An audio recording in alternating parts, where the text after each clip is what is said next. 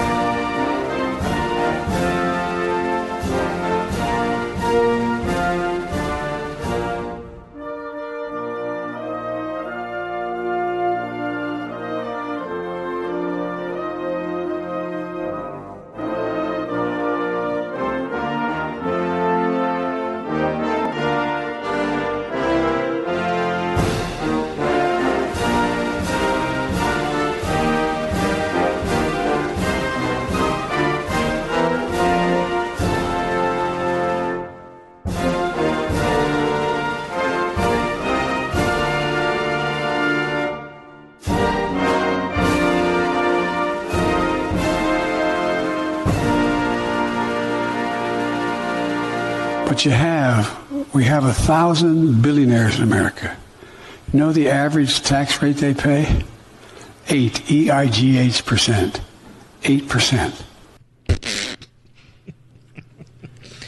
Eight. E I G H percent.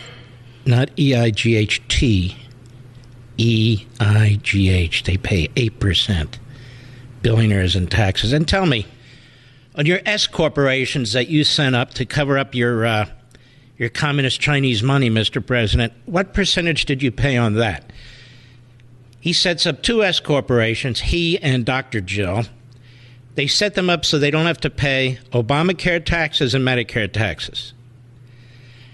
So he paid zero on all the funds that flowed through the S corporations. He's never released the tax returns on those S corporations.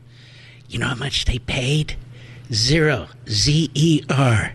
Zero. Now, ladies and gentlemen, here's the thing. Do you think the federal government has enough money? He says the average billionaire we have a thousand and pays 8% on their federal income taxes. Now, why is that deceiving? Because you might have corporations that are paying zero. Why? Because they lost money during the pandemic they don't have net income on which to pay federal income taxes. So it's all a game. It's all very, very deceiving. Our problem in this country isn't taxes and tax rates. Our problem in the country is even if you give them everything they want, it's not going to be enough. Even if you give them 100%, it's not going to be enough. Because the Democrat Party exists by stealing money from you in the private sector and spending it themselves. So there's Biden at the major economics forum at the White House today. What it should be called is the Major Economics Illiteracy Forum because he's a moron. But that said, I want you to hear some of the things he has to say. Cut to go. With these actions, the United States is on track to achieve a 1.5 degree aligned goal of cutting emissions by 50 to 52 percent by 20. He has no idea what he's saying. None. the U.S. is on track to achieve a 1.5 degree aligned goal or cutting emissions by 50 to 52 percent by 2030. Does anybody have any idea what that means? And what is that based on? Which research? Which scientist? Where does this come from, this stuff? It comes from nowhere. Nowhere. I remember when everybody cared about the Amazon. Everybody here remember when they cared about the Amazon? I remember when they did. And remember, it was global cooling and the Amazon's dying. By the way, I am broadcasting from the Ronald Reagan Ranch Center in the middle of Liberalville, Santa Barbara. This is a fantastic place. I'm sitting here looking at President Reagan's Jeep that he used at his ranch. I'll be at the ranch tomorrow for a huge event, 25th anniversary of the Young America's Foundation. YAF uh, acquiring the property, which could have been sold to some private developer or something, but they came in and they saved it. Uh, and if you folks want to learn more about this uh, conference center, it's unbelievable. You can actually come here free of charge. You go to yaf.org, yaf.org. It's one of our great sponsors as well. And there's other things I'm looking at here. Uh, the chair that President Reagan sat in when he made calls to heads of state. Just all kinds of cool things. A big chunk of the wall that came down uh, in Berlin. Uh, maybe we can use that on the southern border. Maybe we can use a piece of that. That wall seemed to work, didn't it? Uh, but in any event, uh, that's where I am. The people here are great. And uh, we have a great event tomorrow. And I just wanted you to be aware of that. That's yaf.org, Y A F.org, um, which is F A Y spelled backwards, Fay, right? Nobody cares. All right. So there's Biden talking about uh, by 50, 52% or 20. One and a half degree aligned goal. I don't know what that means. But how do they think that they can predict weather by 2030? I don't care how much carbon we squeeze out of the atmosphere. And as we've discussed before, do you know how, what percentage carbon is of the atmosphere? Does anybody here know? Matt, Matt's with me, the engineer. Do you know Matt? Matt, come on now. 0.004%. We got to get that down, you see, by 50 to 52%. Now, if we eliminate all carbon, human beings are dead. Do you know why? Who here took third grade science? It's called intaking oxygen, exhaling carbon dioxide. Now, what out there needs carbon dioxide to create oxygen? Plants. Plants need carbon dioxide. You see, Joe Biden missed third grade science, or he forgot. So, carbon dioxide is necessary in order to have plants and trees and vegetables and fruits and uh, human beings. The idea that eliminating light bulbs or the combustion engine or whatever the hell's next online, gas stoves, is somehow going to take this massive globe in this massive universe with a sun shining upon us, and it's going to be able to adjust the climate that takes place now and in 6, 10, 12 years is so pathetically stupid, it's just hard to believe. And so they tell you you're a climate denier. I'm a climate denier? I can give you a thousand scientists with all kinds of relevant backgrounds who are climate deniers if I were to ask Joe Biden today, can you name five experts, five of your experts that you're relying on for your policies? He couldn't name one. Could you name any studies? He couldn't name one. Not one. But he's worried about the billionaires. We got to get the. You know why he's worried about them? Because he knows you don't give a damn about them, and that if there's a thousand of them, it's a thousand votes. So that's the way he views it. The way I view it, some of those billionaires employ tens of thousands of you. Some of those billionaires have created things that you need to survive or to improve your life, the quality of your life. That's how people become billionaires. They create stuff like computers, like automobiles, God knows what. So they attack success, they attack capitalism. That's all they know. So that's what he's doing at his major eco- economic forum today at the White House. He's preaching socialism. When we come back, I want to talk about the budget somewhat here because it looks like uh, McCarthy, Speaker McCarthy, is being stiffed by Biden, and he's he's coming on in just a few minutes. We'll be right back. Mark Levin.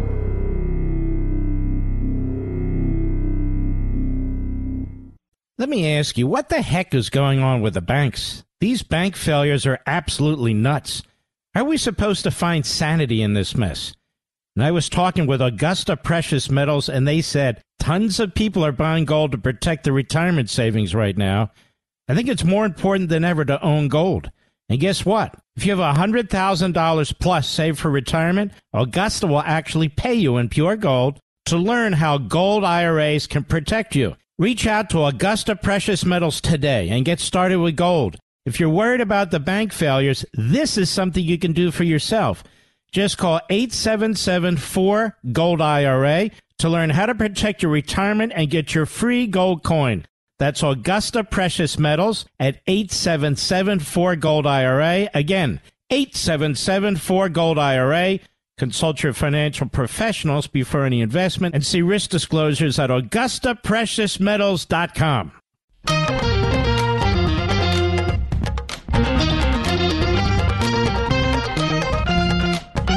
It's a pleasure to have uh, Speaker McCarthy with us. Speaker McCarthy, this uh, debt ceiling issue is coming up, and uh, Joe Biden's giving you the stiff arm. He's got enough time to do whatever he wants to do, take a junket to Ireland. He won't even go to Palestine, Ohio. He won't talk to you. Uh, he's not doing the government's business. They put in a $7 trillion spending plan with the help of uh, McConnell and some of the other Republicans, and they're telling you take it or leave it. What are you going to do about it? And what does a $7 trillion spending plan on top of all the other inflationary spending do to this country? Well, Mark, you raise all the great points. I met with the president on February 1st. I sat down with him. I said, We've got to get our house in order. I said, I'll predetermine what, what the de- agreement has to be, but I'm never going to raise taxes and I'm not going to pass a clean debt ceiling.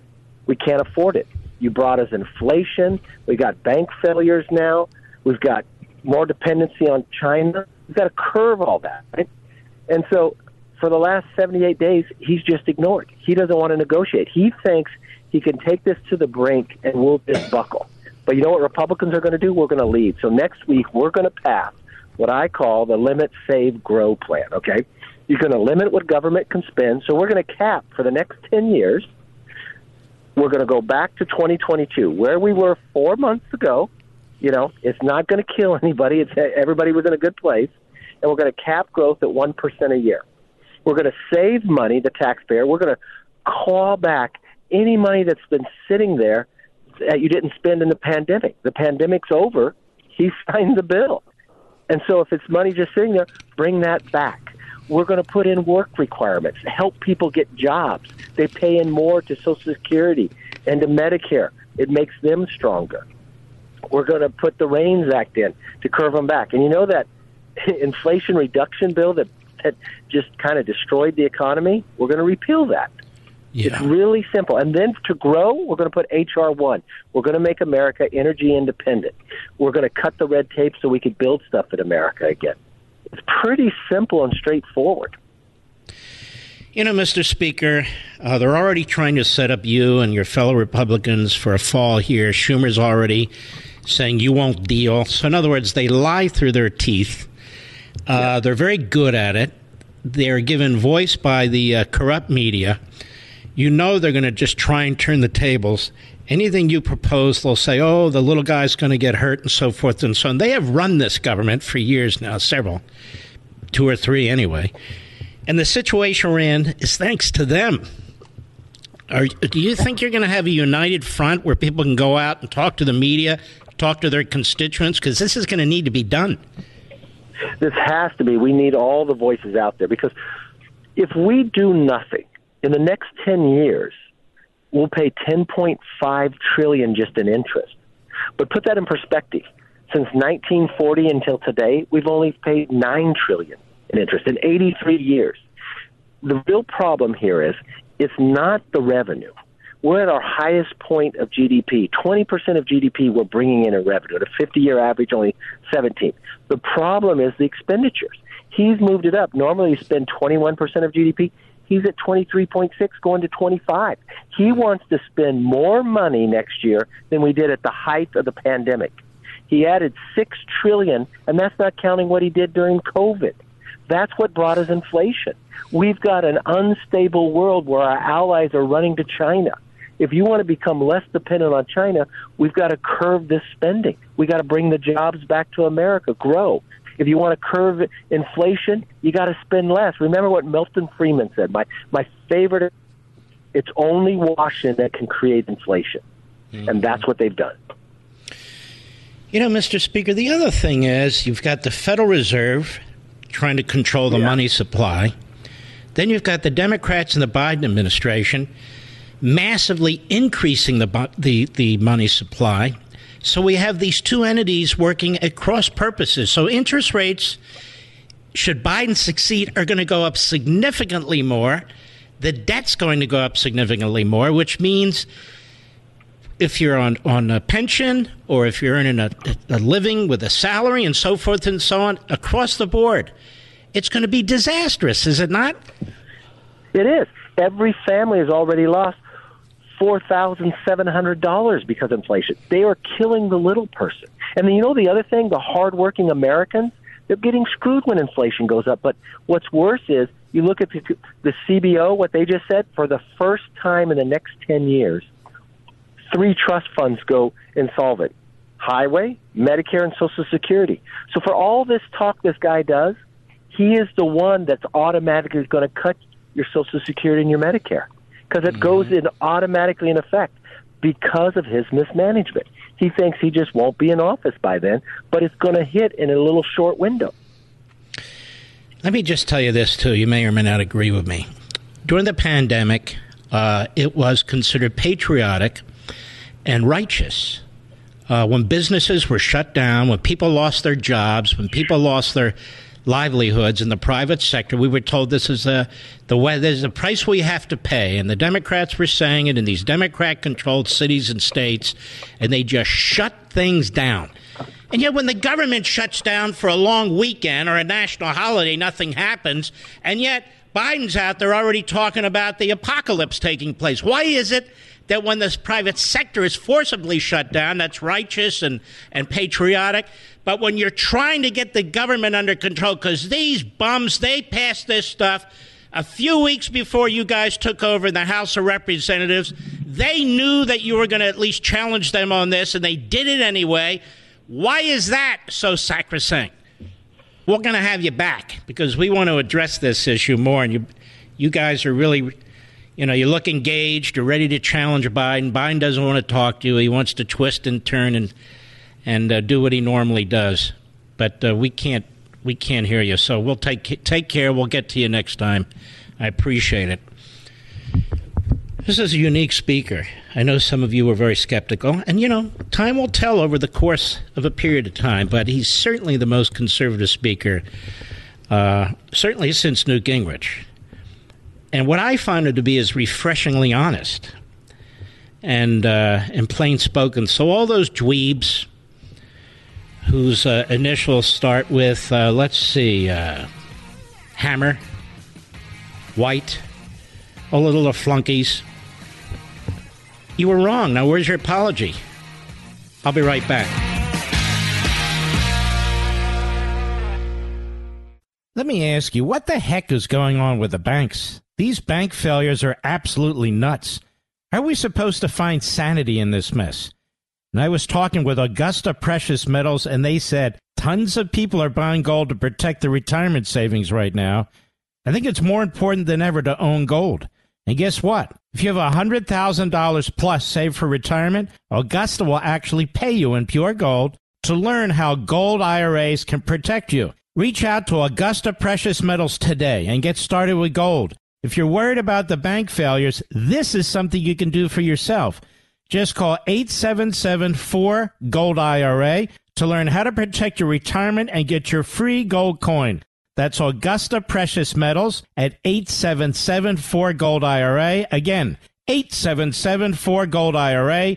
Consult your financial professionals before any investment and see risk disclosures at AugustaPreciousMetals.com. Mark Levin, tough as hell. That's why I like Mark Levin. And I'm not sure a lot of people like him. He's tough as hell. But I like him. I love him. Call in now 877 381 3811.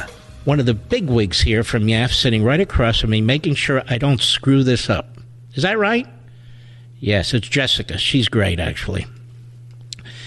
Jessica's been with YAF for 18 years. Is that right? Come here, Jessica. 18 years, correct? And you're chief of staff and you're vice president, and uh, you normally operate out of Virginia. and you're out here because it's. Come here a second. Tell everybody what's taking place. I'm sorry, I'm putting her on, her on the spot here. Jessica's with YAF. And uh, what are we doing here? Why is this important now? Thank you, Mark. We're celebrating the 25th anniversary of Young America's Foundation saving the Reagan Ranch in 1998. And we have you out here to help us do that and hundreds of our great friends and supporters from around the country. Because people don't know. Anybody could have walked in and purchased this ranch, right? And for all we know, they would have developed it or knocked it down or whatever. You, you folks have secured it, you have protected it. Most of the things that were at the ranch, or in the ranch, that belonged to the Reagans, are on display now. Uh, I'm looking at several of them in this beautiful uh, Reagan Ranch Center here in Santa Barbara. And I'd never been here before. So it's really quite remarkable. If you want to learn more, go to yaf.org, Y-A-F.org. And we're going to have a fantastic event tomorrow, and I'll tell you all about it on Monday. Thank you, Jessica. Sitting next to me, helping me here, is Matt. Matt, how are you, buddy? Doing okay. Matt is a man of very few words. Right, Mr. Producer? Have you noticed that? But he knows how to spell the word eight. Do you know how to spell the word eight, Matt? Well, then you got one up on Biden. But you have, we have a thousand billionaires in America. You know the average tax rate they pay? Eight, E-I-G-H percent.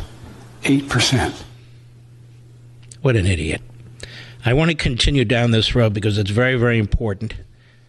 Let's go to cut two, Mr. Producer. Again, go. With these actions, the United States is on track to achieve a 1.5 degree aligned goal of cutting emissions by 50 to 52 percent by 2030. look, you know, as we look forward to COP28, we all need to show up in Dubai with 2030 targets and actions aligned with the Paris temperature goals. What the hell is this idiot talking about? We have to show up in Dubai with 2030 targets and action signed with the Paris. I'm not going to Dubai. Are you, Mr. Producer? I hear it's a nice place.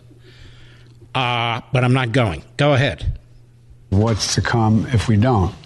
More severe droughts, more floods, seas rising, temperatures rising, weather instability, market un- unpredictability. Again, remember last week when I read you that long list of all the stuff they claimed was happening as a result of climate change and, and liberty and tyranny in that book is 12 or 13 years old? Just keep adding to the list. So when we have floods and droughts, excuse me, when we have uh, whatever it is, weather instability, I don't even know what that means, weather instability. It's not going to be 72 degrees and sunny with five mile per hour winds everywhere every day. You're going to have floods. You're going to have hurricanes. You're going to have tornadoes. You're going to have earthquakes. You're going to have all kinds of stuff going on. And if you think that our cars and our light bulbs and our gas stoves have anything to do with a sea rising, then you're just as stupid as he is and you don't know how to, how to spell the word eight either. But what is the source of their so called science? This is what I want to know. But he's not done. Cut three, go. The United States is taking a bold action to put our energy sector on a path toward net zero emissions by no later than 2050. So let's stop a second. He's destroying our economy. Now, that's one way to get emissions down, by the way, is to destroy our economy.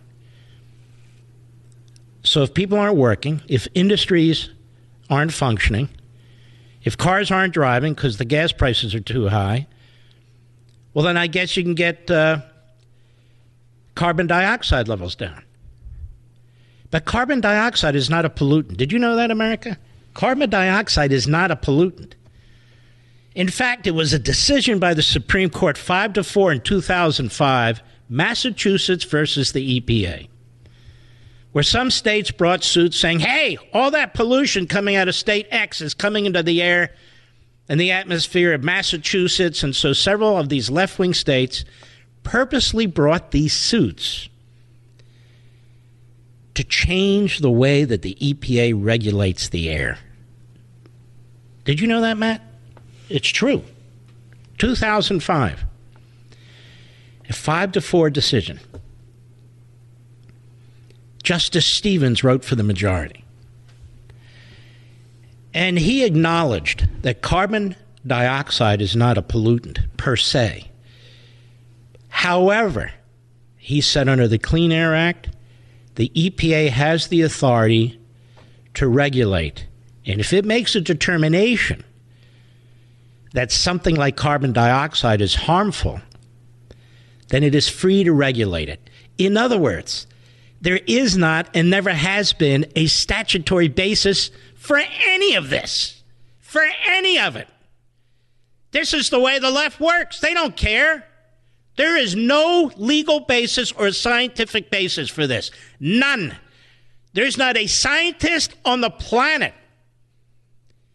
who will say that carbon dioxide is a pollutant. Not one, because it's not. It can't be, because you're exhaling it. It's not carbon monoxide, I'm talking about carbon dioxide. And it's such a tiny percentage of the atmosphere, it has virtually no impact whatsoever, let alone your damn light bulbs and your gas burners and the automobile. Well, it's man made. They don't know that. What's man made? What are they talking about? They don't know what they're talking about. This idiot has no idea what he's talking about. Neither does the other one, Mr. Mashed Potato Face, John Kerry. He has no idea either. Zero, net zero emissions by 2050. How are we going to fly our airlines? With propellers, uh, batteries, solar energy. Notice the use of the words, the language net zero emissions. So they can't lose. No matter what happens, they're going to tell you that they've succeeded. What they are doing is destroying our economic system. In the 1970s, I've written about this and we've talked about this. In the 1970s, there was a big meeting of Marxists and anti capitalists in Europe. It was in France, actually, might even have been in Paris, come to think of it. Uh, and so, you know, this is where the elitists go, where they can have their wine and all the rest. Anyway, so what happened? They put out a manifesto. And they made a declaration in that manifesto to degrowth the world economy, starting with the United States. Get back to nature. It's the degrowth movement. Then they came up with global cooling as propaganda. Then they came up with global warming as propaganda. Now they call climate change. So if there's cooling or warming or nothing, it's your fault. This is all part of the way they intend to manage you and centralize power. And they are killing the economy. And they're going to kill prosperity. They're going to spread poverty. That's what they're going to do. Look at these little countries that jumped all in. I think Sri Lanka was one. Remember what happened there? They had a depression. Their economy, well, degrowth in their economy was over 30%. We're going to put everything on electricity. We don't have enough electricity. Ask the idiot governor of California with the brownouts and the blackouts. Uh, would you do us a favor? What's that? Would you charge your vehicles at night? They don't even have a lot of electric vehicles in California anywhere, but please charge them at night. And while you're at it, please don't do your laundry at night. Please don't do your dishes at night. So we should all stay home and charge our cars and do our laundry and dishes during the day. Well, what happens if we do that? They're still not going to have enough electricity. Meanwhile, they're shutting down hydroelectric plants. They're shutting down coal mines. Guess what? Coal is used to produce what? Electricity. They're shutting down drilling. Guess what? We need natural gas to produce what? Electricity. Electricity isn't just created on its own. Guess what? We're not building any new nuclear power plants. Where's this energy going to come from? Well, we could build a pipeline to Chuck Schumer's hair. I see a lot of oil there. Maybe that'll do the trick. But I don't think it's the kind of oil that we can refine. Because he's not a very refined guy to begin with. I'll be right back. Mark Levin.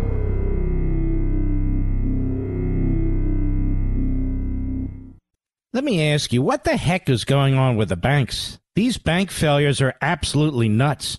How are we supposed to find sanity in this mess? And I was talking with Augusta Precious Metals, and they said tons of people are buying gold to protect their retirement savings right now. I think it's more important than ever to own gold.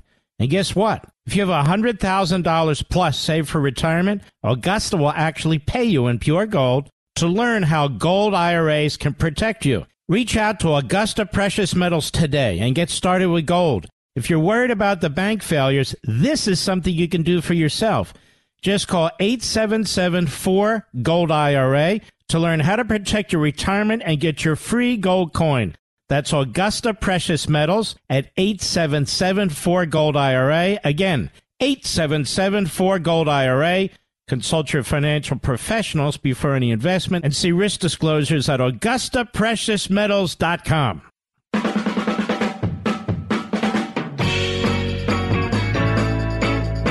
As you well know, I speak for myself, so I'll speak for myself.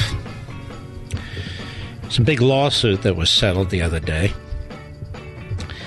And I've been on social media several times calling on the rest of the media to reveal their texts, their emails, their notes, any documents they have, any audio or video they have of their internal workings and communications, journalist to journalist, involving their editors, producers, involving their management and executives, board members, shareholders, and anybody else. And not one of them has agreed to do it. You don't have to be sued to do that. You can do that voluntarily. I've challenged fake Jake Tapper to do it? Silence. He still has that stupid look on his face. I've challenged them to do it at MSLSD. Nicolle Wallace, Joe Scarborough, and Mika. Nothing. John Heilemann. Hi, Heilemann. He won't do it either. Then we move to the New York Slimes and the Washington Compost. Over there at the New York Slimes, we have the likes of Maggot Haberman. She hasn't released any of her communications. Neither is Jeremy Peters. And then we move over to the Washington Compost, where Philip Butt is sitting on his butt, and Philip Butt uh, hasn't released any of his. Over at Mediaite, which has all this dark money pouring in apparently, and donors who are very excited about them because all they do is collect clips of Fox hosts and anti Trump, anti DeSantis. They're sort of a knockoff of Media Matters. Why don't they release all of their internal communications? Why don't you do that, boys and girls? And of course, Media Matters for Un Americans over there, the Soros funded operation, dare not do that either, or the list of their dark money donors either. Because they're all frauds, phonies, and corrupt hypocrites. That's why all their lies about the 2016 election, where they said it was illegitimate. Have they apologized to the American people? They apologized to anybody?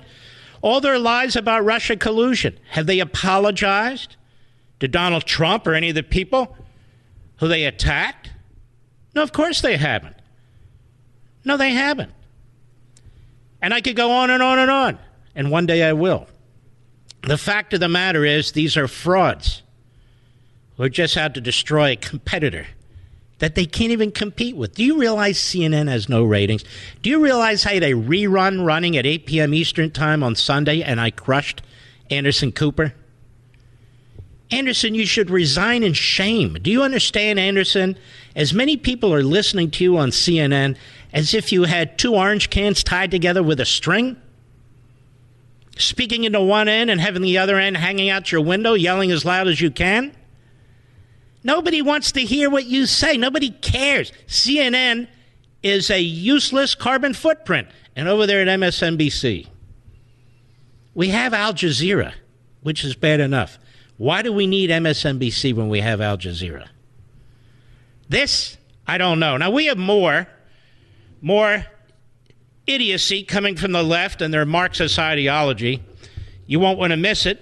We also have uh, a great guest next hour and the hour after that as well. So we have a lot to do here from the Ronald Reagan Ranch Center in Santa Barbara at our YAF conference. Be right back.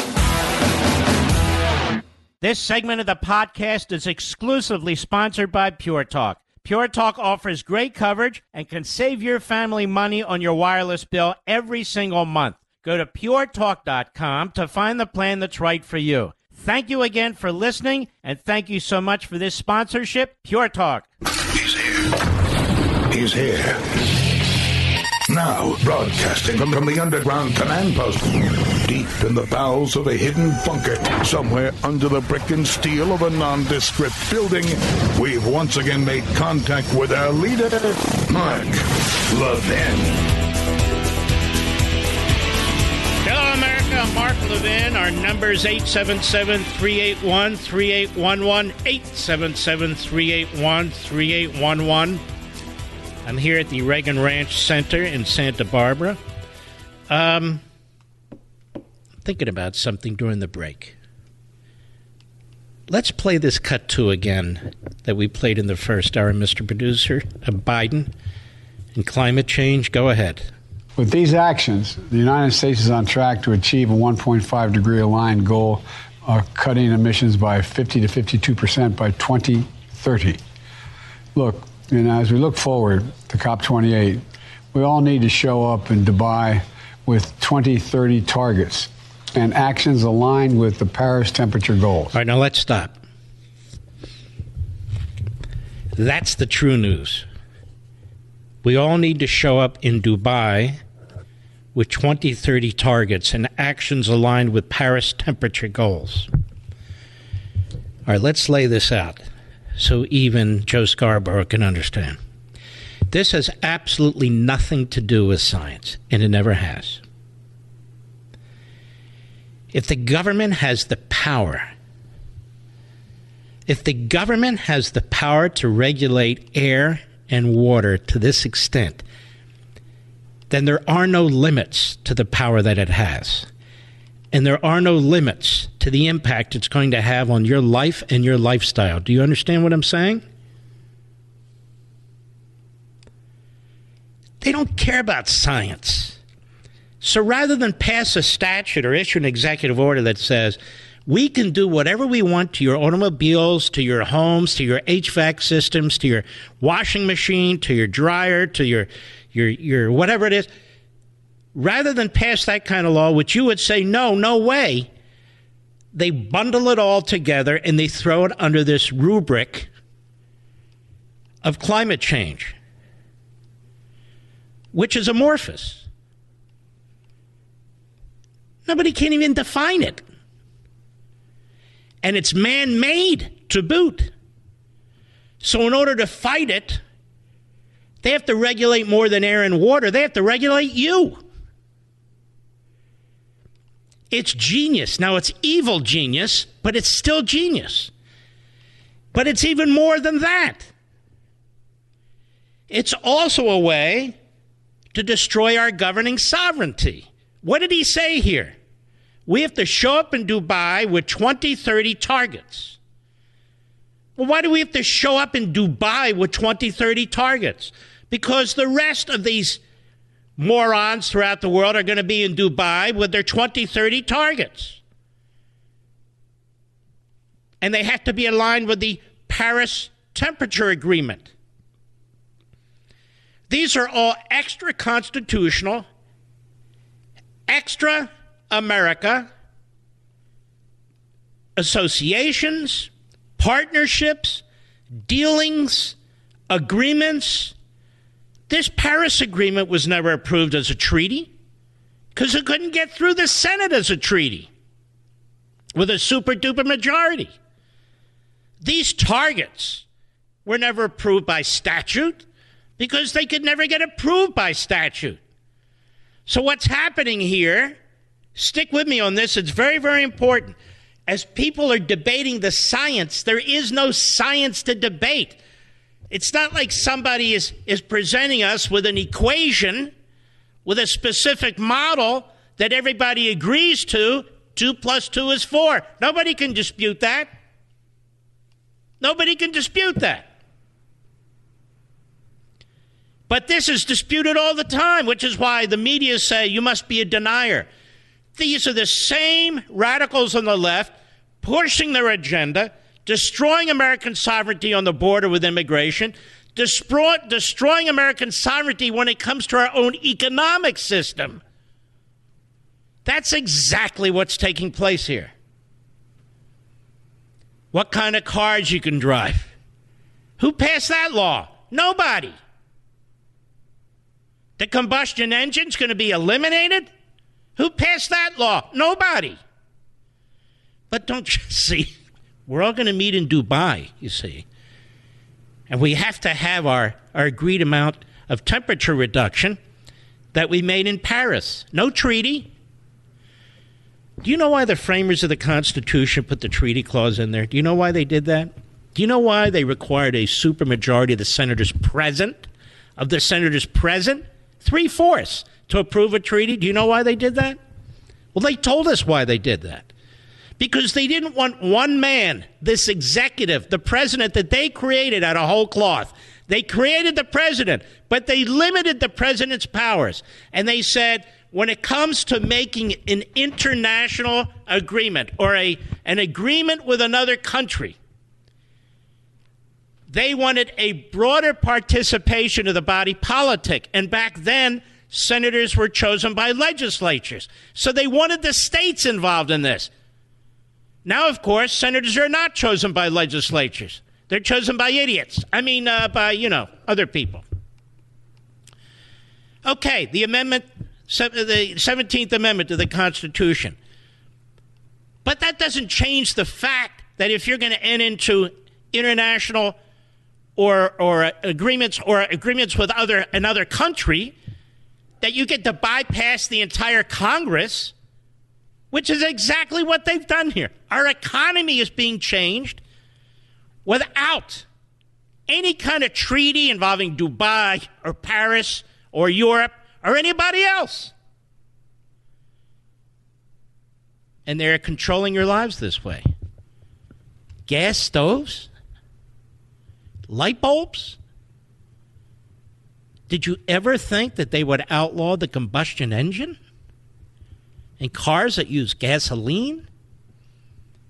Shutting down oil fields? Natural gas? Fracking. Fracking was a tremendous technological advancement. After 50 years of trying, we finally became energy independent. Now we're going to be dependent on the communist Chinese an electrical grid that does not have the capacity to do what all of these fools are telling us needs to be done. This is what Xi means when he says the West and especially the United States are in decline. This is what he means. It's worse than in decline. We're committing suicide.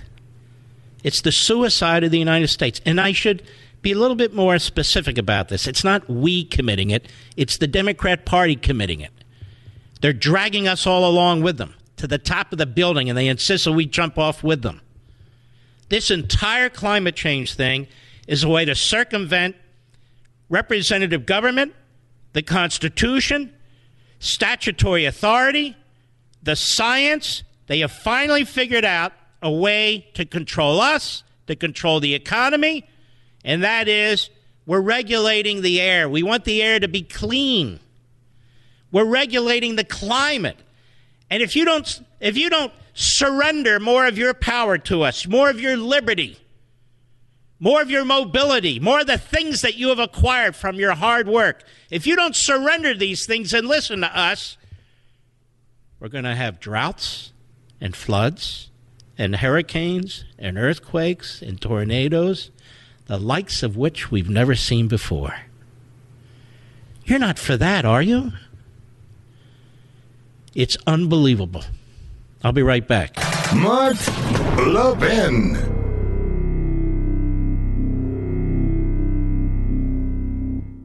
Don't fall for the free phone deals from Verizon, AT&T, or T-Mobile folks. Just another trick to lock you into a long-term contract that's going to cost you a fortune every single month. Instead, get a brand new iPhone 12 from Pure Talk for just 12 bucks a month at 0% interest, no contract. Cancel or leave anytime. Get a new iPhone, ultra fast 5G service, and cut your cell phone bill in half. That's why I'm a Pure Talk customer. That's why you should be too. You can switch right now at puretalk.com in as little as 10 minutes. Choose from a variety of unlimited talk and text plans starting at 30 bucks a month with plenty of high-speed data all backed by a 100% money back guarantee. Go to puretalk.com, enter promo code Levin Podcast, L E V I N Podcast, and you'll save 50% off your first month. An iPhone 12 for 12 bucks a month and save on your monthly bill puretalk.com, promo code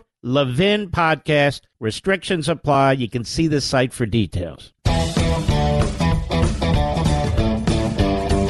Welcome back, America. One of my good friends, former Vice President Mike Pence, who I've known a very, very long time. Sir, how are you? I'm great, Mark. Thanks for having me on tonight.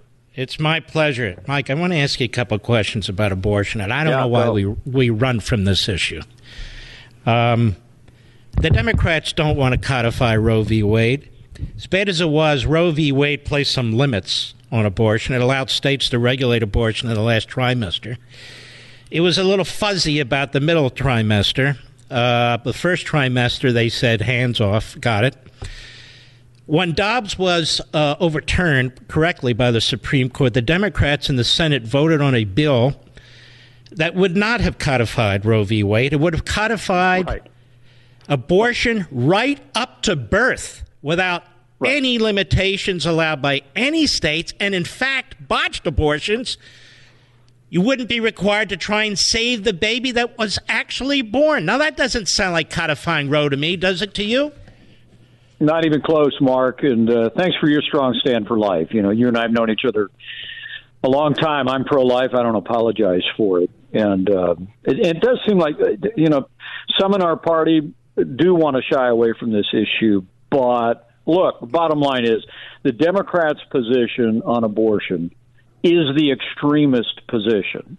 They not only support abortion all the way up to the moment of birth, but Mark, they support taxpayer funding of abortion up to the moment of birth. And uh, and uh, for my part, uh, you know, I'll, I'll always stand for the sanctity of life. The foundation I created in Washington D.C. has weighed into this abortion pill case.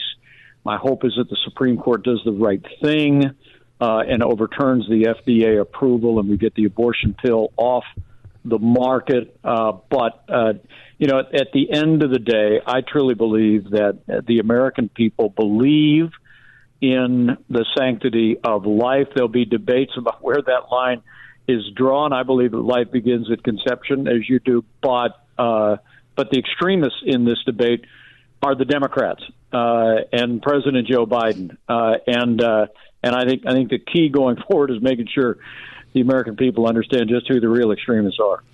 And why do Republicans have such difficulty explaining this? I see Nancy Mace on TV. Why doesn't she at least say what the Democrats are actually for? Because they're not for codifying Roe, which would be bad enough. They're for abortion on demand right up to birth, which means partial birth abortion, which means sucking the brains out of the baby, torturing the baby. The hmm. baby has feelings. Hmm. Why doesn't she explain these things? Why don't the rest of them? I, I can't account for it. I really can't because you know as I've traveled around the country, I have seen that men and women in the 22 midterm elections. If you just want to talk the politics of this, and the politics, you- I mean, you know me well enough to know the politics of this are secondary to me. I, I, think the cause of life uh, is the cause of our time, and with the three Supreme Court justices appointed during the Trump Pence administration, we've given the American people a new beginning for life. We turn this question to the states, to the American people. We have an opportunity uh, to restore the sanctity of life to the center of American law. But if you want to think about the politics of this, you know there is this idea going around that uh, that it's a loser. The Democrats invest millions of dollars in it. But here's what we saw, looking very closely at these races around the country, Mark. and that is that that Republicans that shied away from the issue, okay, or or let Democrats define their position, uh, did not fare well. But Republicans who leaned into the issue with principle and compassion did very well. And they did well in, in states and in congressional districts all across the country. I was I was in Des Moines, Iowa. Be back in Iowa this weekend. I was in Des Moines, Iowa, where where Zach Maine. All they did was run abor- abortion ads against Zach Main, who has about eight beautiful children with he and his wife, and uh, he just went on television and he said he said I'm pro life and and and it it comes straight from our heart. And we love children. And he expressed compassion for women facing crisis pregnancies. He committed support for uh, for newborns at the same extent as the unborn. Uh, and now Zach Main, the citizen, is Congressman Zach Main in in what was one of the most competitive races in the country. So my, that's my view: is our people don't understand that when you stand on principle and you express it with compassion, uh, the American people will rally to the cause of life. Let's talk a little bit about foreign policy. Let's talk about Israel and Iran and so forth. This administration has destroyed what President Trump and you did in the Middle East, absolutely burned it up with the Abraham Accords and so forth. You had the Iranian regime on its on its back economically. The people had risen up. They were in deep, right. deep trouble. Now we have Saudi Arabia cutting deals with Iran, Iran cutting deals with China and Russia. Uh, Israel's getting uh, uh, pushed out again. Iran's now threatening to take Tel Aviv and, and uh, I think they said Haifa, blow them off the face of the earth because they're within an eyelash of having nukes. Could this administration be more incompetent and outrageous in the way they've conducted themselves? Boy, uh, you know, you you know how to ask the hard questions. Uh, that's a hard question. I don't know if they could be more incompetent. I mean, some people ask me as I've traveled around the country the last two years if they said, "Did you know it would be this bad?" And I honestly, Mark, I thought it'd be bad. I've known Joe Biden for a long time, but I, I didn't know it'd be this bad. On on not only you know at home with record inflation, a crisis at the border, all of these things driven by their liberal socialist policies, but on the foreign stage the abdication of American leadership, whether it be a, a, in the Arab world, whether it be the, in the phase of, in the wake of the disastrous withdrawal from Afghanistan that's emboldened authoritarian regimes uh, around the planet, uh, whether it be the failure to stand unambiguously with our most cherished ally, Israel. I, I really do believe what you're witnessing is a vacuum uh, of leadership uh, on the world stage. Uh, leadership that we provided under our administration that that that resulted in that the first major peace agreement in the Middle East in 25 years in the Abraham Accords, and now we have China negotiating and brokering peace treaties between Saudi Arabia and Iran, and Iran continuing to menace, continuing to enrich uranium, and of course, uh, Russia's unprovoked. Uh, uh, aggression and war in Ukraine that you've spoken out so eloquently on.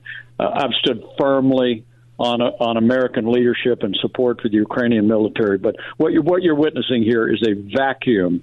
It isn't it isn't failed American leadership. It's the absence of American leadership on the world stage. And just like nature abhors a vacuum uh, on the world stage. Uh, a vacuum will be filled, and it will not be filled by the Friends of Freedom. Are you? Con- let me let me ask you this: Are you concerned by a rising tide of pacifism and isolationism within the Republican Party, as I am? That is, I'm not saying we intervene everywhere. That would be insane. Uh, it would be immoral. But on the other hand, I'm saying when it's a clear case of good against evil, that does in fact affect our allies and us, you speak out about it. You're not equivocal, and you certainly don't take the wrong side. And I'm talking about Russia and Ukraine. Right. Well, I, I am concerned, and uh, you know, it would be uh, a little more than a year ago. Karen and I actually, one month after the initiation of hostilities, traveled from Poland with a relief group into Ukraine. We went to a relief center. Mark, I saw sites I never thought I'd see other than in black and white films from the 20, 20th century. I mean, mm-hmm. women of every age, children of every age, all their earthly possessions on their backs that they could carry, uh, fleeing uh, from the unconscionable and unprovoked Russian invasion. And look, I, I believe America is the leader can of the you free hold world. your thought there? the arsenal of democracy. Can, can you hold you your thought? We have a hard break. I don't want to miss your comments on this. Former Vice President Mike Pence. We'll be right back.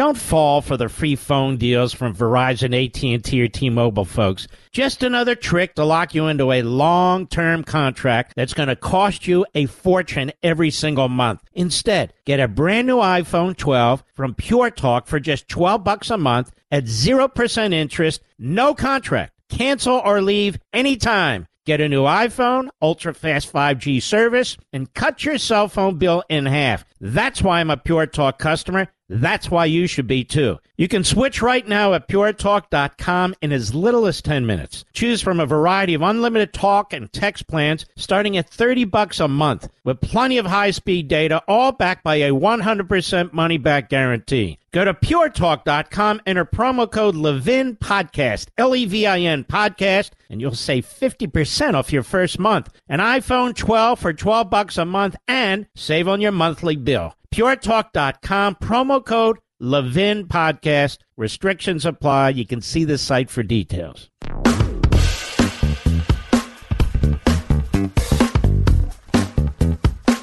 Welcome back, America. I thought it was important that uh, former Vice President Pence be able to finish his thoughts on Russia and Ukraine. Go right ahead, sir. Uh, thanks a lot, Mark, and thanks for your strong stand.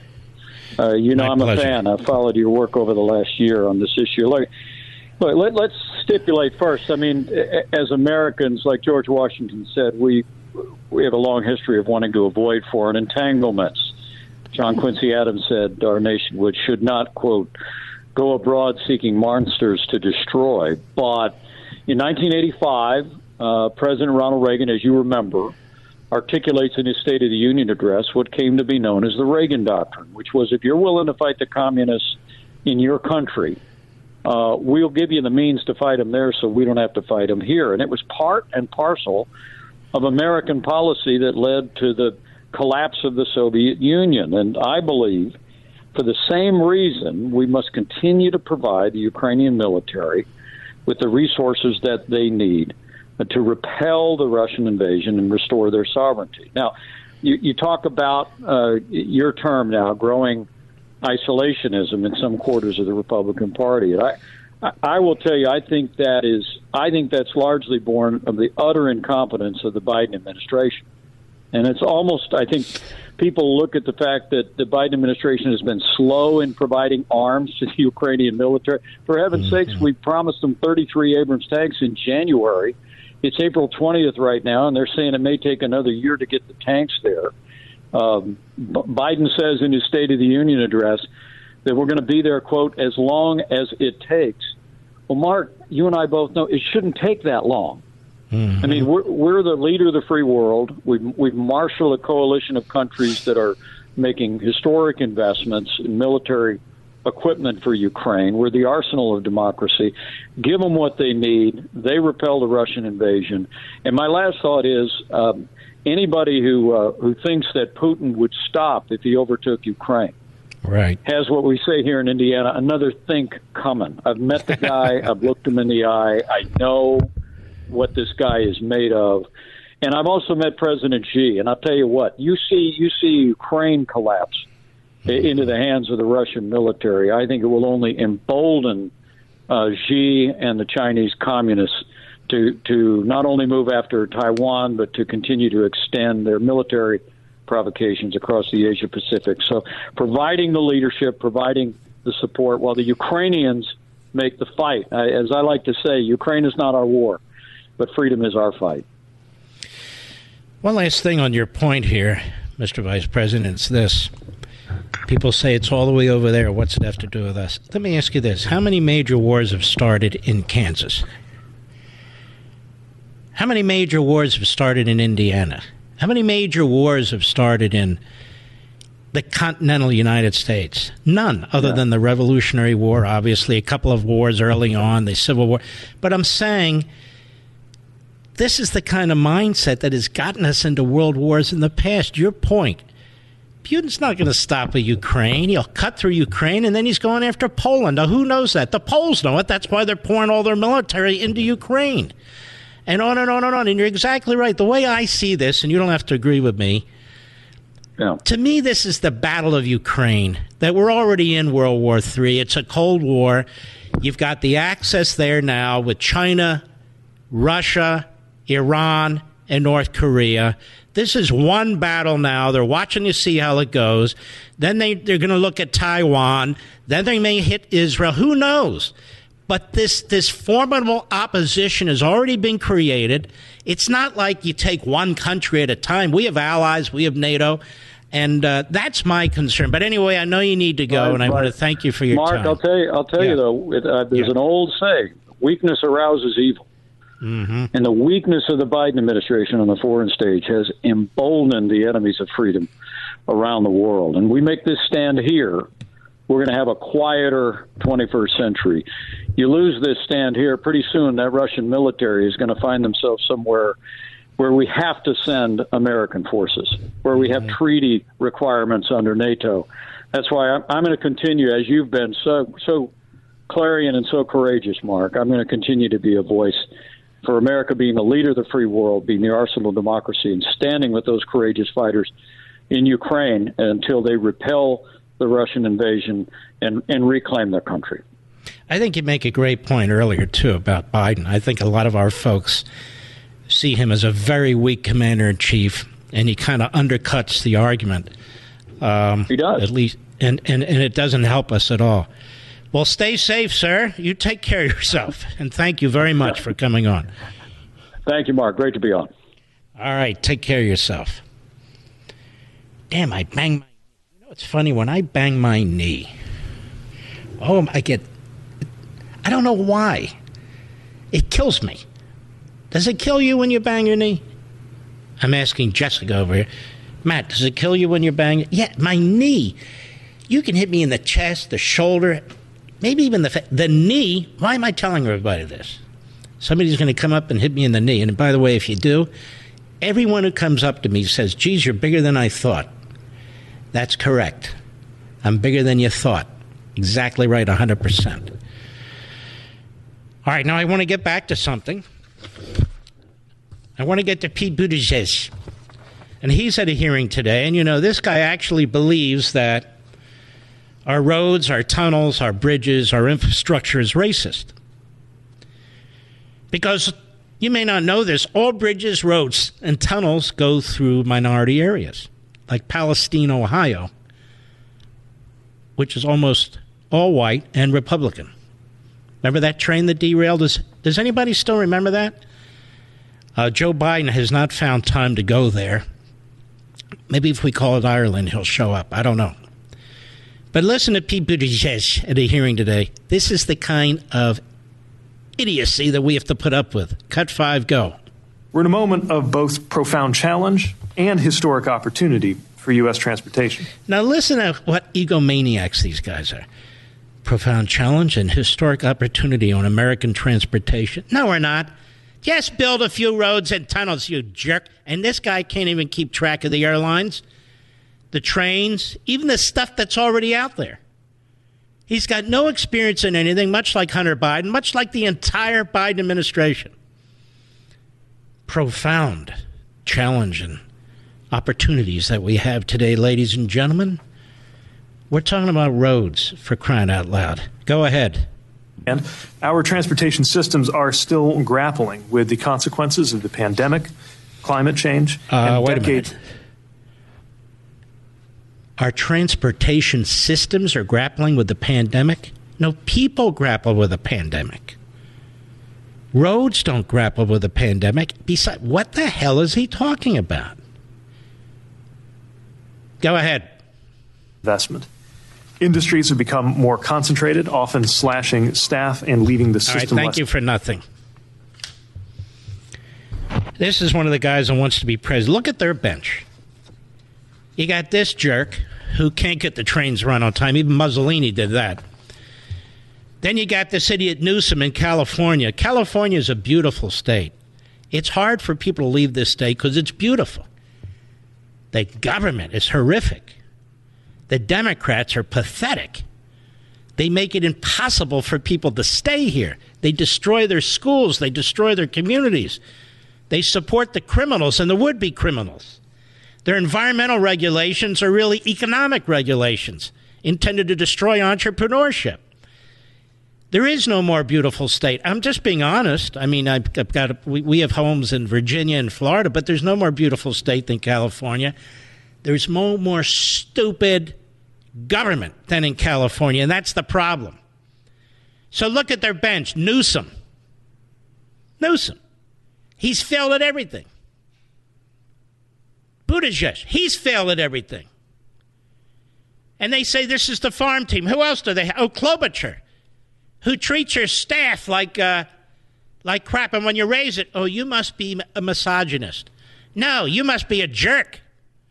And we can go down the list, of course. Does anybody remember Rosa DeLauro? She's the congresswoman from Connecticut. Um, I would normally say something in the privacy of my home about her, but I won't say it here on the air. My goal is not to be provocative, of course. In any event, um, this really has no relevance to anything other than the mindset of the left. Cut six, go. You also plan to make important investments to uh, address the roadway safety crisis, including the critical funding that would accelerate the development. And this is an area I've, I've written to you about of the use of female uh, dummies in crash testing. This will start to fight the gender inequity among vehicle safety and crash victims.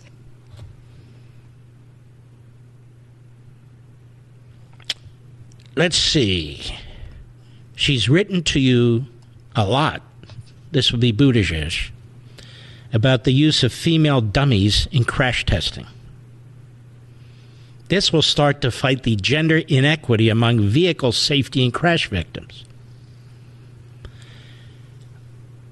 I'm trying to fit the gender inequity among vehicle safety and crash. Does that mean there needs to be more vehicle crash victims who are female? Is that what she's what is she saying? Or there needs to be more crash dummies who are female because that's inequitable. And this is at the front of her um, of her brain lobe. This is this is this is at the forefront of her thinking. I want to make sure I heard that right. Can you play that again? Cut six, go. You also plan to make important investments to uh, address the roadway safety crisis, including the critical funding that would accelerate the development. And this is an area I've, I've written to you about of the use of female uh, dummies in crash testing. This will start to fight the gender inequity among vehicle safety and crash victims. Well, by all means, then, let's have more female dummies in crash testing. So, all of you uh, liberal females, you may want to be uh, used in these crash events uh, because uh, you need to be a dummy. I don't get it. I mean, I you think you've heard everything, and then another Democrat opens their mouth, and then you know you haven't. And what's this word female mean, too? Can you define what a female is? No, they can't. I mean, they can, but they won't. So, what are we supposed to do? And I would I would say this to the LGBTQ community. Why aren't you objecting to this? Shouldn't we have some transgender dummies in crash testing too? Not just female dummies, transgender dummies. Let's cover the whole, you know, male dummies, female dummies, transgender dummies, questioning dummies, lesbian dummies, bisexual dummies, the whole dummy list. Biden dummies, you know, the whole thing. What am I doing? Okay. I'll be right back. Mark Levin.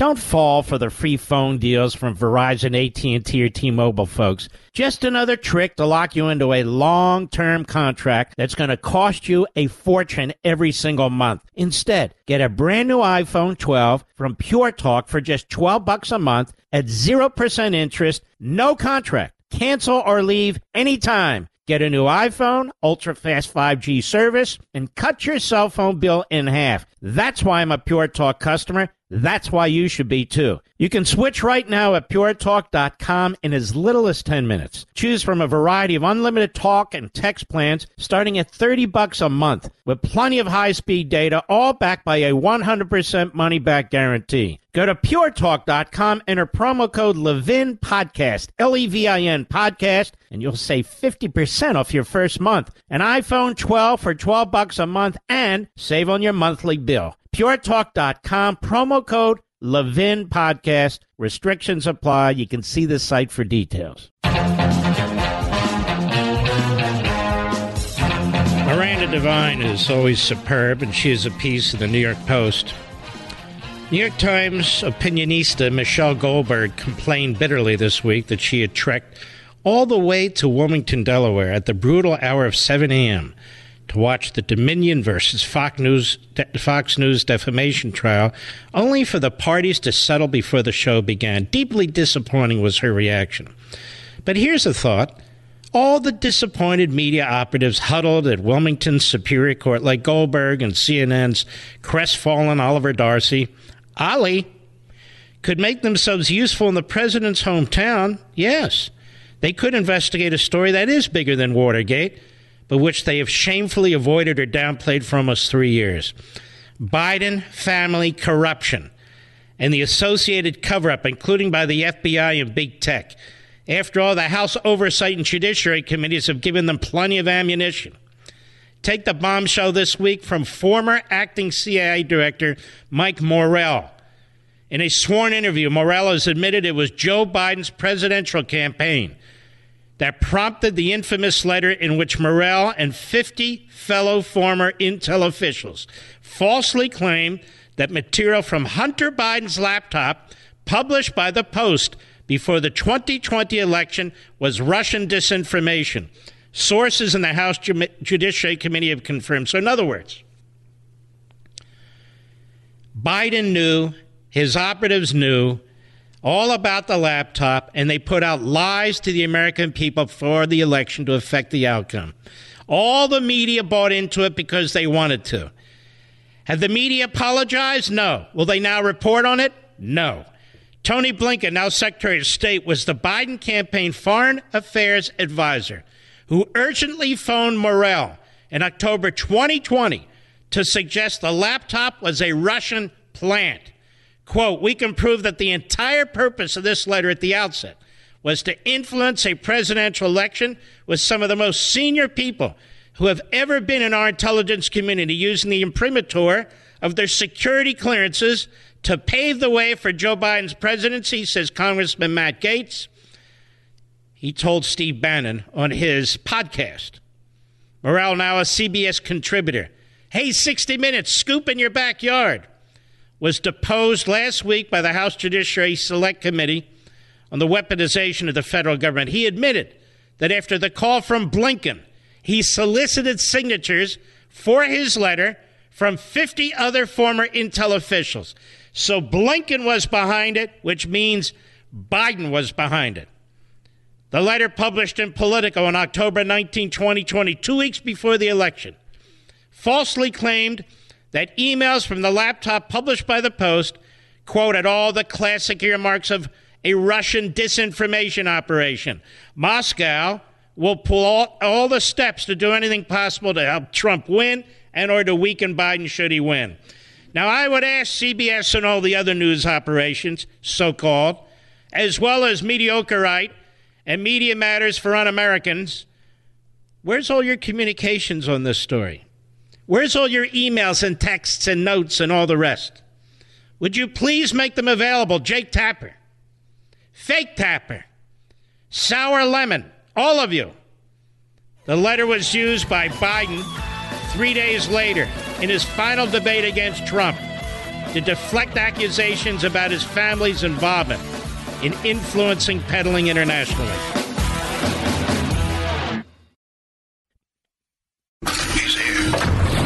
He's here. Now, broadcasting from, from the underground command post, deep in the bowels of a hidden bunker, somewhere under the brick and steel of a nondescript building, we've once again made contact with our leader, Mark Levin.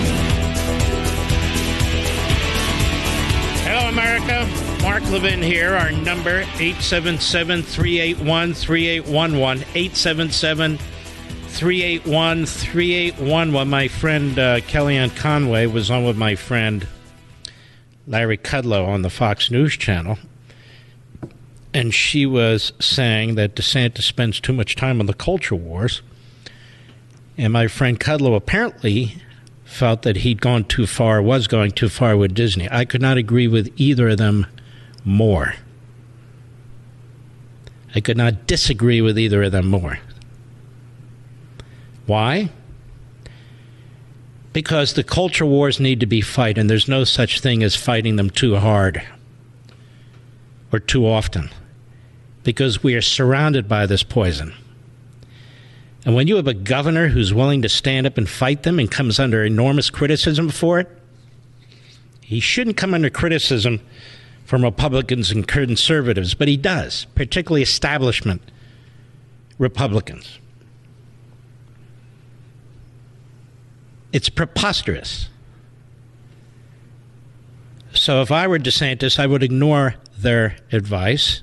Not that they're establishment, I'm talking about others like Christie and so forth, but I would ignore all their advice and to keep fighting it. We don't want this crap, this cancer in our classrooms. And the culture is devouring us. And he has the guts to stand up to this. He has the guts to stand up to a company that is based in Los Angeles, California, that is pushing the agenda of its chairman, who is a radical Democrat fundraiser or donor, Bob Iger. And that, that corporation should not be telling us in Florida what to do in our classrooms.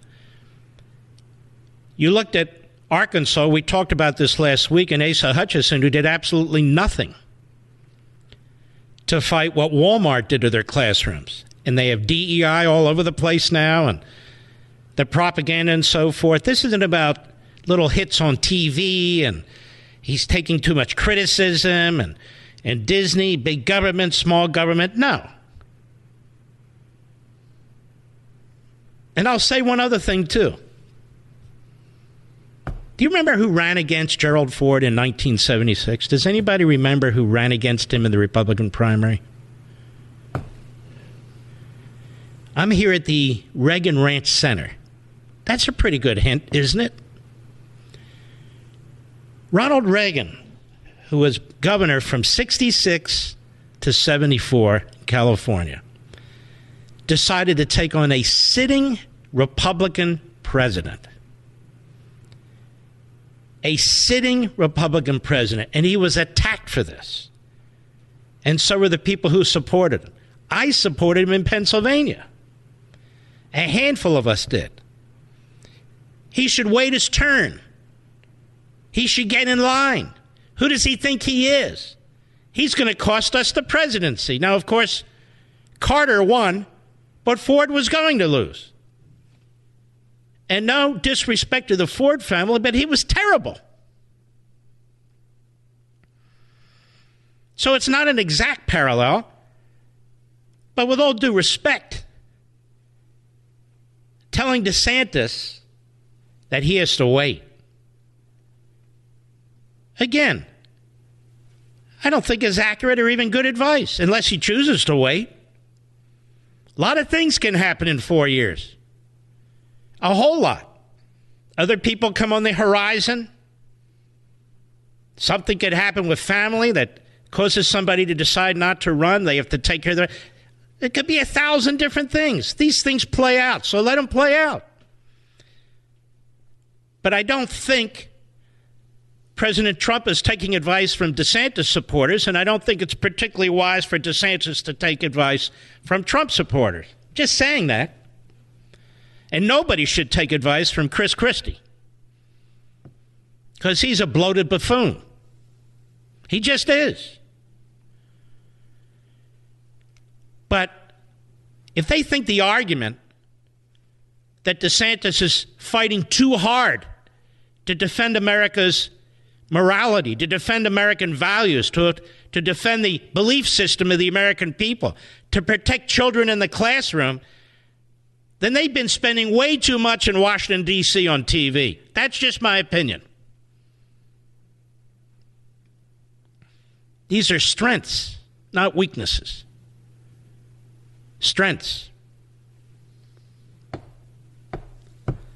Attorney General Merrick Garland is the senior Biden official and Hunter Biden IRS whistleblower claim. This is a big deal. New York Post, Stephen Nelson. You won't see this on Mediaite, Media Matters, NBC, ABC, CBS. Attorney General Merrick Garland is the unnamed official whose sworn testimony before Congress is being challenged in a bombshell letter from an IRS whistleblower's attorney that also alleges a cover up in the Hunter Biden criminal investigation. The Post has learned. Attorney Mark Lytle wrote Wednesday that the longtime IRS employee, not just an employee, senior advisory criminal division investigator assigned to the Hunter Biden case, a civil servant who's been around for years, apparently. He's saying that the contradictory sworn testimony to Congress by a senior political appointee that it was Garland. And he also detailed preferential treatment in the criminal probe of the first son. Garland is a corrupt SOB. That's what he is. He is furious that he didn't get on the Supreme Court. And this is payback.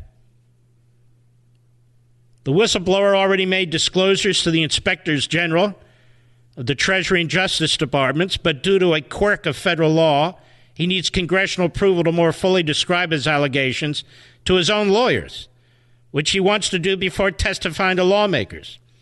Garland has repeatedly claimed under oath that Delaware U.S. Attorney David Weiss, a holdover, is able to criminally charge Hunter Biden without the permission of other Justice Department leaders despite Republicans challenging the factual accuracy of the claim.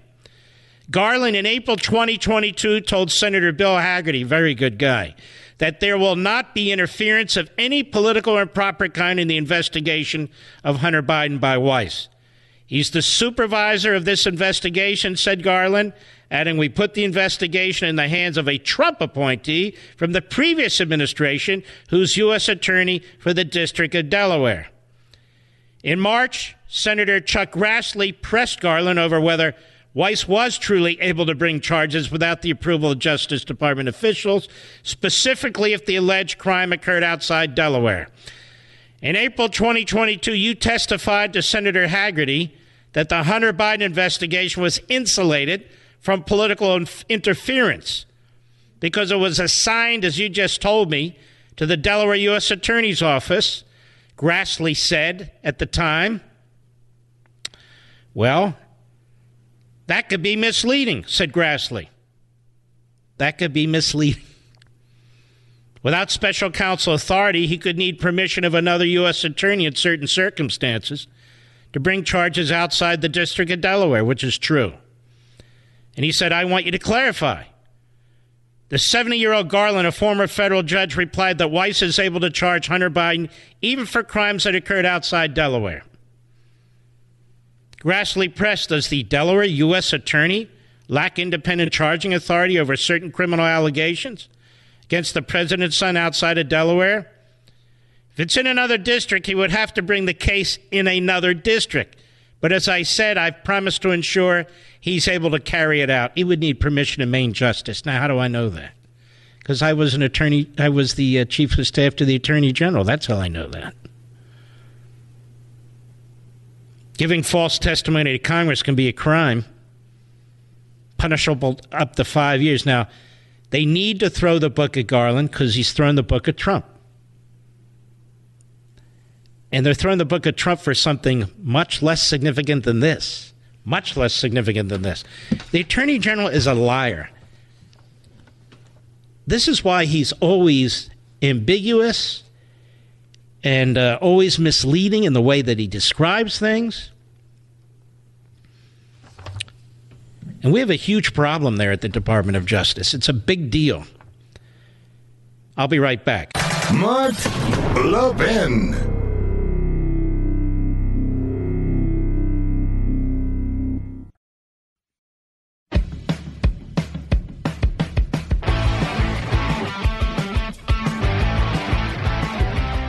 America, we talk about North Korea often. North Korea is a hellhole because the people there are treated worse than animals. The head of the state, Un, is the grandson of the Stalinist leader who was installed by Joseph Stalin. Those people are really treated probably worse than any other people on the face of the earth. I can remember the time when the now deceased Secretary of Defense, Rumsfeld, once showed to the American people on his computer screen or on a map at night North Korea and South Korea. North Korea was totally black, and South Korea was lit up with electricity. Now, Yeonmi Park has written an unbelievable book. She's a North Korean defector. Uh, and her book is called While Time Remains A North Korean Defector's Search for Freedom in America. It's my bad because I wanted to have her on this program, and in a month or so, she doesn't know they said I'd like to have her on my TV show as well. Yeonmi, how are you? ma- I'm wonderful. Thank you for having me. I'm so honored. It's my honor. Let's take this step by step. Tell us how you, where you were born, how you escaped, and how you came to America. Yeah, so I was born in the northern part of North Korea in 1993. And that's really when the North Korea's greatest famine began. And growing up in North Korea, really seeing dead bodies on the streets were like seeing trees. People dying from malnutrition. And the regime used the malnutrition to control the people.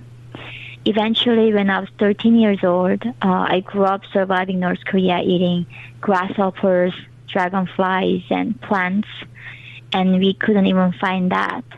So I escaped North Korea when I was 13 years old in 2007 into China.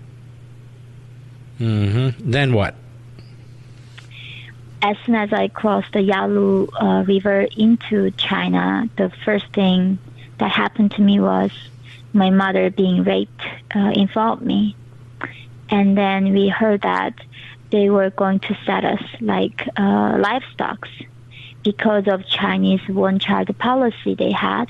China had like millions of women they were lacking. Therefore, they were selling North Korean women like me and my, my mother for as a sex slaves to Chinese men. And that's how my mother was sold for $65 and they sold me for over $20 as a child virgin. So, your mom was raped. You were Yeah. molested too, I guess. Yeah, and then raped uh, eventually, of course. Yeah. Then, how did you get out of China, or can you not tell us? Yeah, so I lived there as a sex slavery of this man for two years. During two years, I was able to find my mother back, and we eventually met missionaries from South Korea. They were risking their lives and rescuing North Korean women like us, and they told us there was a way out and to be free. And we asked them, how do we do that? And they said, we had to go South Korea. And because we didn't have any passport and we were fugitives, they said we had to walk across the frozen Gobi Desert in minus 40 degrees. So I crossed the Gobi Desert with my mother and some other people when I was 15 years old in 2009, and that's how I became free. Wow. And um, you have a warning in this book to the American people. First of all, you came to America. Where where in America did you? This is all in your book, by the way. You came to America. Uh, ha- where in America did you go?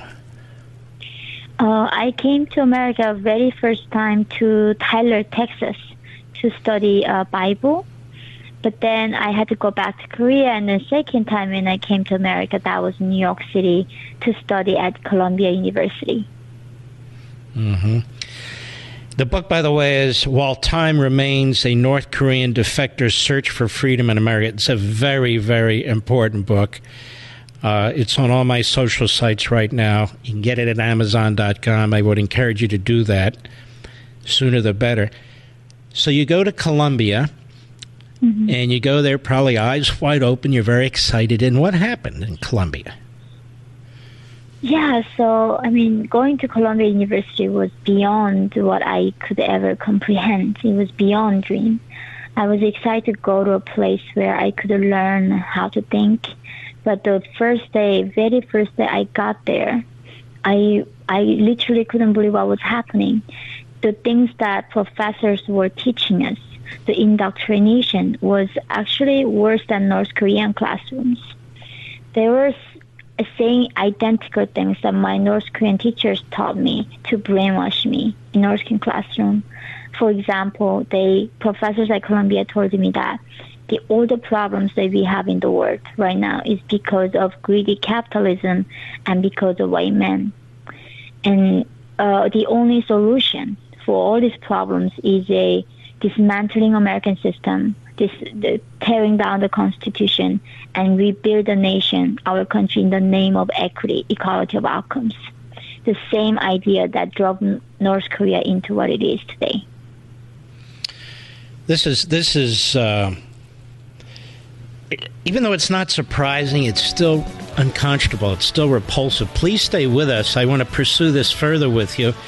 The book is While Time Remains A North Korean Defector's Search for Freedom in America.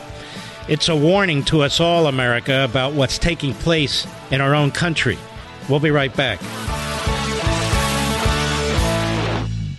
In today's digital age, where cyber threats loom larger than ever, safeguarding your personal information is paramount. So why is Congress considering a law that could put your credit card data at greater risk of being hacked and exposed to foreign networks? This Durbin Marshall credit card bill could jeopardize your financial data, make it more susceptible to cyber intrusions. It's a controversial bill that proposes a shift in billions of dollars worth of consumer transactions to payment networks that lack the robust security measures consumers rely on. Who could possibly want that? Well, the answer woke corporate megastores seeking to inflate their multi billion dollar profit margins. The Durbin Marshall credit card bill will undermine our safe and convenient payment systems and endanger your data security. It's time to take a stand. Visit electronicpaymentscoalition.org. Make your voice heard. Tell your senators to oppose the radical Durbin Marshall credit card bill, paid for by the Electronic Payments Coalition. The Mark Levin Show, where the Reagan Coalition meets every day. Call now, 877 381 3811. You know, ladies and gentlemen, it's crucially important to listen to people who have suffered under the foot of Marxism and tyranny because we're headed in that direction. And you have people who've contributed absolutely nothing to the well being of this country, to your liberty, who are trying to destroy it. These are people who have benefited from this society. So when somebody comes along, like Yeonmi Park, a refugee from North Korea, who was eating bugs and grass and plants, escapes to China with her mother, where they are brutalized, has to get back into South Korea and then gets to the United States, and then shows up, gets accepted into Columbia, and says from day one, Oh my God, look what they're teaching here. They're teaching to hate their own country, they're promoting Marxism, they're attacking quote unquote white people, talking about having to unravel what's going on in here in America. We need to listen to this person. And the book is While Time Remains. While Time Remains. A North Korean defector's search for freedom in America. So I'd like to ask you, how long were you at Columbia? I was there for four years doing my uh, bachelor degree. For four years, and pretty much one class to another, it was the same kind of propaganda, or am I wrong? Yes, it was literally across all the, I mean, areas of studies. It it was all same uh, kind of narrative where uh, everything that was wrong with the Western civilization and how everybody else is oppressed and how we are all victims of this kind of oppression. Mm-hmm. At the hands of the white dominant society, is that correct? Right, and it's what one day I was so struck by one example where uh, my professors were saying how exams are oppressive, how math is racist, and it was the same thing that my teacher told me when I was in North Korea. She one day asked me what is one plus one, and I said two, and she said it's wrong. My dear leader Kim Jong Il discovered that when he was a child, adding one drop of water to another drop of water, it becomes bigger one. It does not become two, and that's how he proved math was made up by white men to control the minorities. So, in other words, yeah, go ahead. Mm-hmm. I apologize. Go ahead. No, no. Exa- so it's exactly the same thing where even math is being questioned. There's no more truth anymore. Everything is subjective. So, to control the mind, they control the language and the thought process, correct? Mm-hmm. Yeah, the obsession on the things that we can say and what we are not allowed to say at Columbia, where we have amendments, we have our constitution to support our freedom of speech. However, at Columbia University, they say something called this safe space. And because of these trigger warnings that professors give to us, that we are not allowed to say many things that, you know, so therefore there's no way of like free way of uh, change, exchanging ideas on campuses. So there's not really academic freedom, there's not intellectual curiosity and debate. It's more indoctrination. Is that what you're saying? Yeah, it's a indoctrination camp. It's exactly like, like North Korean education system. It's a, a system where it brainwash you and take your individual faculties and take the ability to critical thinking. So once you go to Columbia, you have to join this group think. Otherwise, you're bigot and racist, and they're gonna kick you out from the university. And when I, whenever I was trying to question my uh, professors, and when they said there's no difference between men and women, and even I can become a woman. I asked like professor, that's not true. And what she said was, you are brainwashed to me, to challenging her narrative. So there's it's the idea that we're they are teaching me how to think is a lie. They literally tell you what to think. Now, did they know where you came from? Did they know your background? I tried to explain to them uh, multiple occasions, and every single time they said, that I am brainwashed. And also right before the class, they send out these emails where that we are trying to have a safe space. Therefore, we cannot talk about these things that is triggering to other students. So there's many topics that was already off the table before even we start the class. Yeah, because when I went to college, you could challenge the professor, you could challenge the books, you could challenge each other it was part of the process, and you're saying that's not at all how it works at Columbia now. Yeah, not at all. It's it's all about the emotional safety. It's all about try not to trigger anybody. And I was really confused. I'm coming from the part of the world that things are not safe physically, but what at Columbia is all about protecting your feelings the feelings dominate every classroom. It dominates the logic and facts and truth. The most important thing is how you feel. And, you know, and my classmates would tell me they're oppressed. And I don't make them feel safe because I was not able to incorporate their pronouns in my English sentences very well. Because I just learned English and I came here. And their oppression was that I was not able to, you know, generously applying all these pronouns in, pronouns in my sentences. Not to offend, I just want to get a perspective here. What is your age? I am 29 years old now. mm-hmm. So you're 29 years old now. You've looked back on mm-hmm. this, and since your book has come out, has anybody in the administration at Columbia or any of the professors tried to contact you? No, surprisingly, nobody. But however, I've been reaching reached out by a lot of alumni on LinkedIn, and so many of, them have been reaching out, and that's how they felt. But because where they are, they are they have corporate jobs, and they said they cannot speak out, and you know they couldn't speak out, and they were sending me the, a lot of private support. And however, they they said, you know, of course they understand why they couldn't also speak out at the time. Now, when you were there as a student, were there other students who tried to speak out, or were they talking to you saying, I'm afraid to speak out, or were they all of the hard left, or what? So, this is where I get really chills. Like in North Korea, because spies are everywhere, the first thing my mom told me as a young girl was, don't even whisper because the birds and mice could hear me. If I said one, th- one thing wrong, it was going to kill up to eight generations of my family, something called the collective guilt. And he was Columbia, going to kill you and eight generations. Yes, because of the one person crime. Good you know, so there's something called the collective guilt. And we do that too in America now. I have a son who is half white. They call him that he's privileged and he has a white guilt. And he's punished for his ancestors' crimes for something that he never mm-hmm. done. So America is becoming like North Korea every day. But at Columbia, nobody really told me their actual genuine feelings because a lot of them were afraid to be kicked out or be marked as a racist.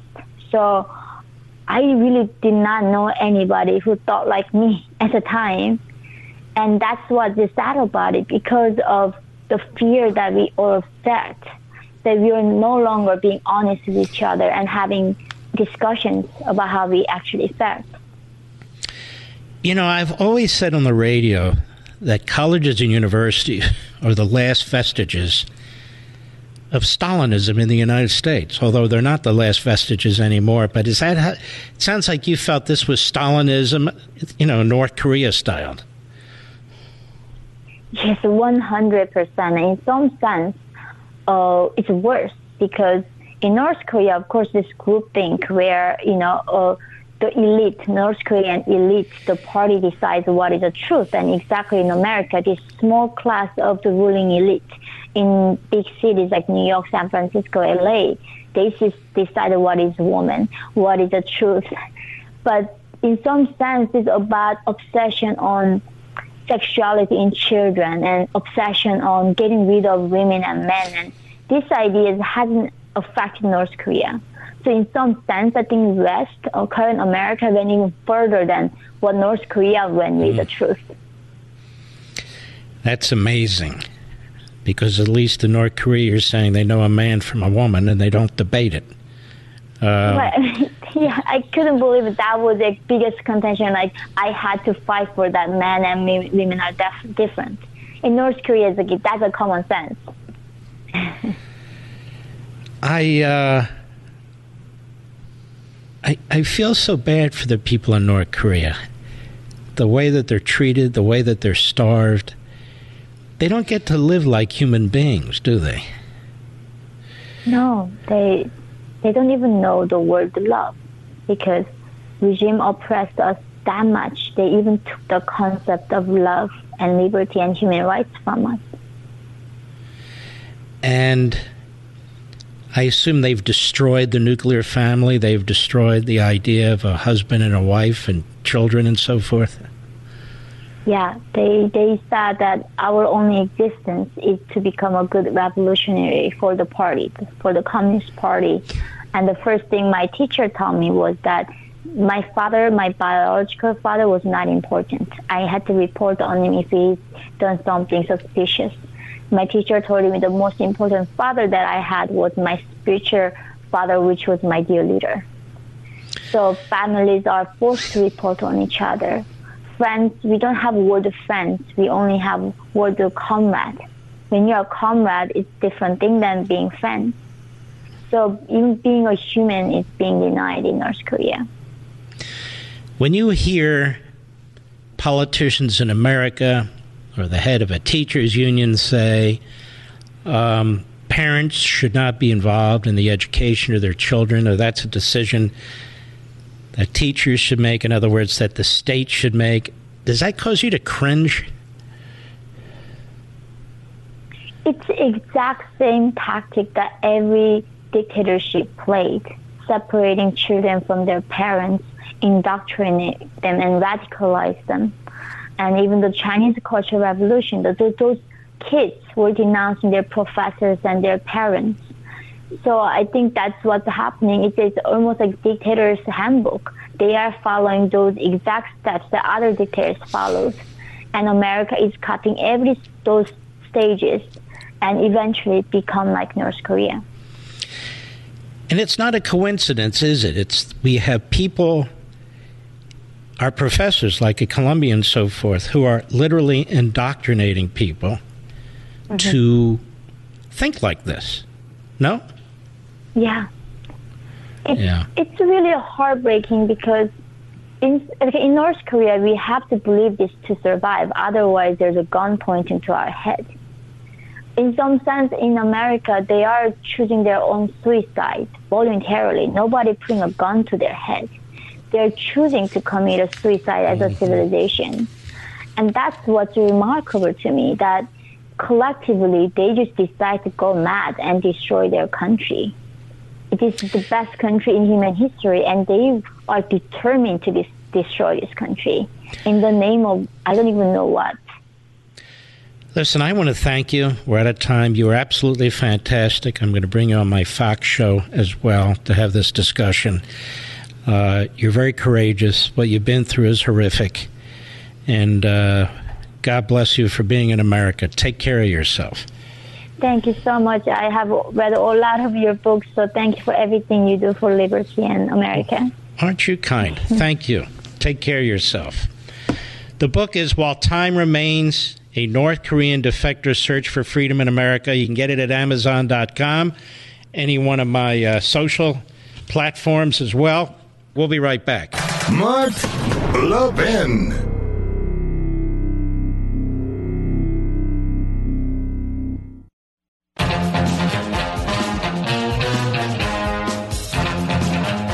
To mention all show this Sunday, Life, Liberty, and Levin, the number one show.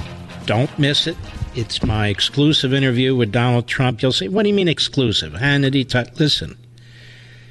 It's not only about his book, it's letters to Trump. You're not going to believe these letters. They're going to be the first time discussed from Oprah, from Obama, from Nixon, Reagan, all kinds of people in sports in entertainment, um, people you know, some you don't know, what they've said about him in the past, Alec Baldwin and his responses. And I use those letters as a way to ask him questions about current events, about past events, about his his beliefs, and so forth and so on. It really is completely a unique type of an interview. And of course, I let him speak, which also makes it nice. Um, so that's this Sunday, 8 p.m. Eastern, 5 p.m. Pacific, 7 p.m. Central, and you know your own time. I want to thank the folks at YAF, the Reagan Ranch Center, the Reagan Ranch. I want to thank you all for what a wonderful time we're having here. Don't forget Life, Liberty, and Levin on Sunday, 8 p.m. Eastern. Lock it in, baby. You can always use your DVR. And most of all, you, the American people. I'm blessed to have you there. Thank you, and I'll see you tomorrow.